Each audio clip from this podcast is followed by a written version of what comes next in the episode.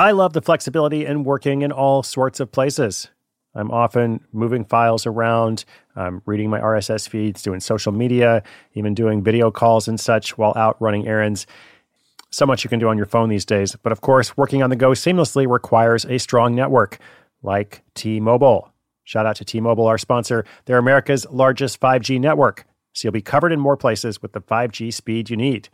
Whatever takes you on the go, T Mobile's got you covered. Find out more at tmobile.com slash network today. Coverage not available in some areas. See 5G device, coverage, and access details at tmobile.com.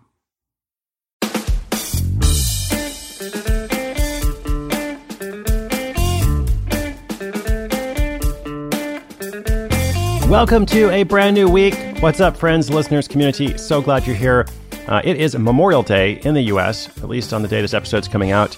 I uh, just want to say a shout out to everybody who has served in the military, uh, as well as family members of those who have served uh, and who often bear the burden and responsibility of that as well.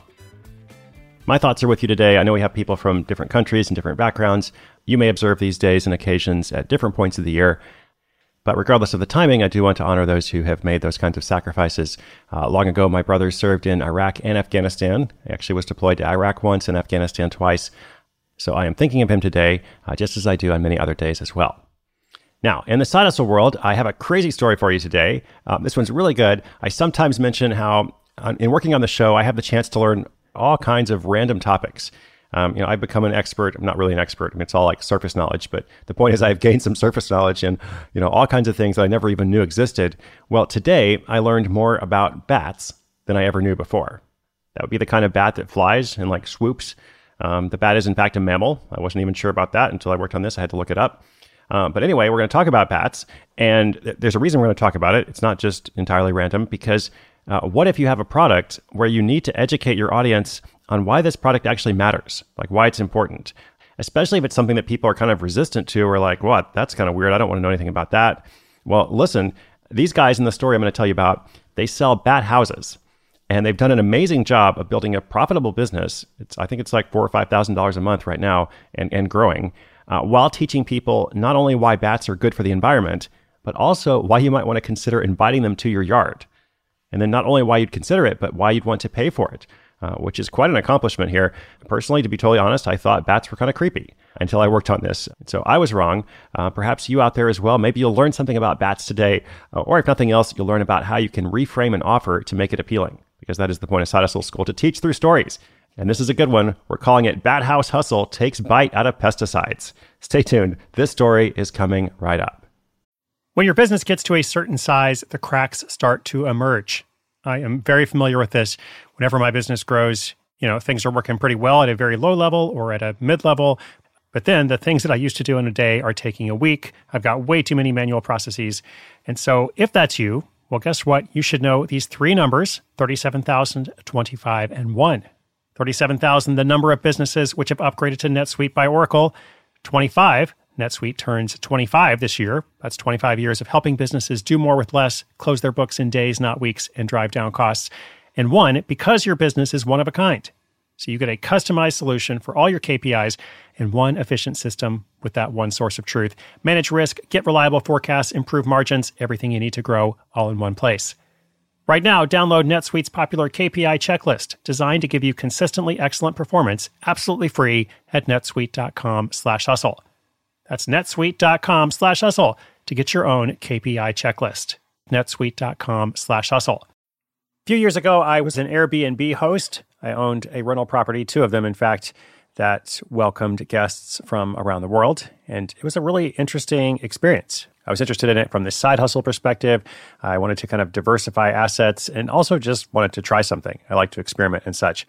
And of course, I loved the flexibility of it. Uh, if you're interested in Airbnb, it's good for somebody who is frequently traveling, somebody who has extra space, somebody who has a seasonal house, or perhaps somebody who's always away at the same time of year for some kind of tradition, holiday event, or work situation. Check it out for yourself. Your home might be worth more than you think. Find out how much at airbnb.com slash host.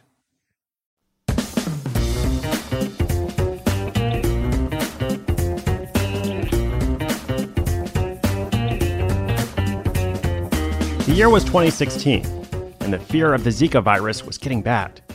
Governments in Latin America were advising women to not get pregnant for two years. The United States prepared for a pandemic as summer arrived and mosquitoes came out. And then came the sprays. Millions of gallons of pesticides spread all over the country to try to avoid the coming plague, which never really arrived. This massive uptick in pesticide use disturbed Chris Ranifors and Harrison Broadhurst, two friends in Lexington, Kentucky. Didn't people know that a single bat could eat a thousand mosquitoes per hour, all without needing an ounce of chemicals? Apparently, people had no idea. And one day, as the two friends walked around Walmart and noticed that there were dozens of bug sprays and not a single bat house for sale, they realized there was an opportunity to do something about it. Potentially a profitable opportunity. They both had experience with woodworking and conservation.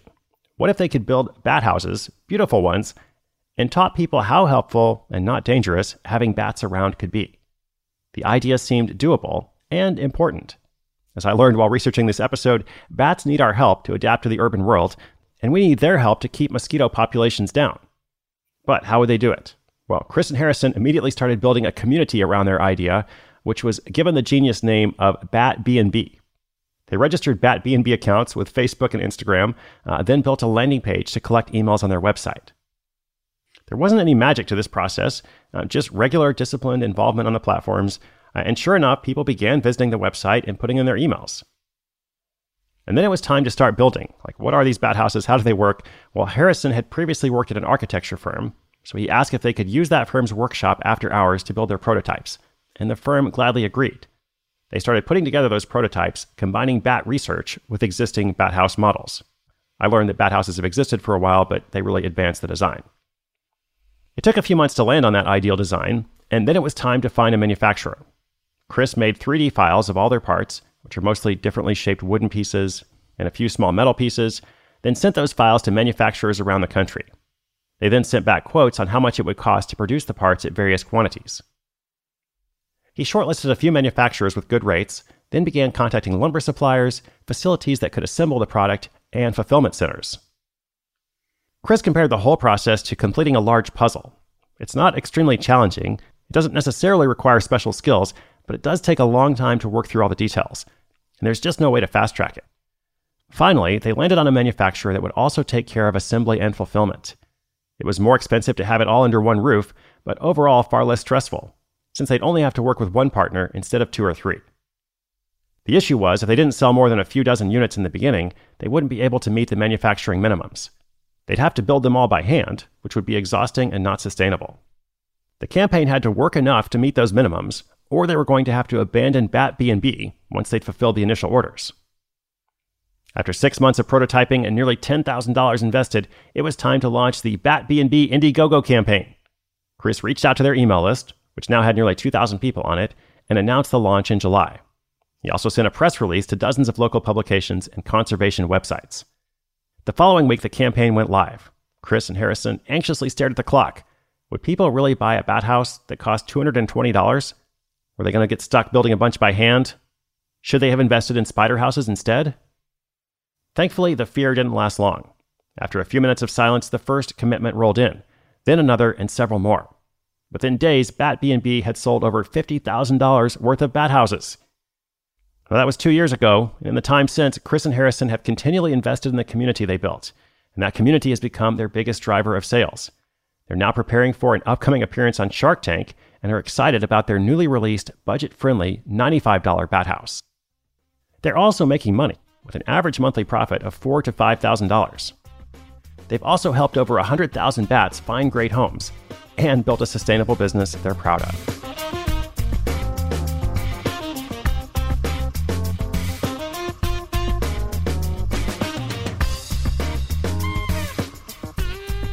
All right, let's talk about this story a bit. Uh, if you have a product like this, then you have a big challenge. Like you got to go out there and persuade the general population that bats are actually good, uh, despite all the stereotypes, you know, the vampire thing, the creepiness factor, beliefs about bats attacking people, you know, and so on. So definitely a big challenge in terms of educating your consumer, uh, which is usually a difficult thing to do. Like normally, all things considered, it's better to not choose something where you have to go out and educate people on why this is needed or why you know everything that you've thought about this thing before is wrong. The good news is you have very little competition. Um, and that's what these guys thought when they walked through Walmart and saw like these, you know, shelf after shelf of pesticides. Uh, or bug sprays or whatever, and you know, not a single bat house, not a single resource that would actually encourage bats to come to somebody's yard or area or territory uh, and kind of take up home, therefore being able to eat the mosquitoes. So you have to do like a whole reframing there. And I was curious how they actually did it because, you know, it's a hard thing to persuade people. I went to their website. They have an amazing video. Like they did a great, great job with this video they used for their crowdfunding campaign. Um, it includes, you know, bat experts, uh, endorsements, you know, from bat influencers. I mean, I don't know if they're really influencers, but, you know, people in the so called bat community. Um, it shows kids learning about bats. Um, it shows all these different bat houses installed on the exterior of various houses, kind of breaks down the objections. Uh, I actually really found myself like watching the whole video, several minutes long, and then sending it around to people after watching it. I was like, hey, did you know this about bats? You know, it's actually kind of cool. I don't have a yard myself, so I can't go out and buy a bat house, um, but I definitely had some of my thinking reframed uh, when I went and watched that video. Um, so they kind of knew going into it exactly what they had to do uh, in terms of challenging those assumptions and expectations. Um, and that's what you have to do in this situation, but they did it. So, you know, well done. Four to five thousand dollars a month in profit, just getting going. Now they're trying to scale this business and bring bat houses, you know, all across North America. So go and check it out for sure. I'll be curious to see what happens next uh, and what we can learn as they continue to grow. If you would like to see that video or learn more about anything I mentioned in the episode, uh, our show notes for today are at sidehustleschool.com slash 877. Thanks so much, my friends. Inspiration is good, but inspiration with action is better. I'll be back again tomorrow with another story. I hope you'll join me. My name is Chris Guillebeau. This is Side Hustle School.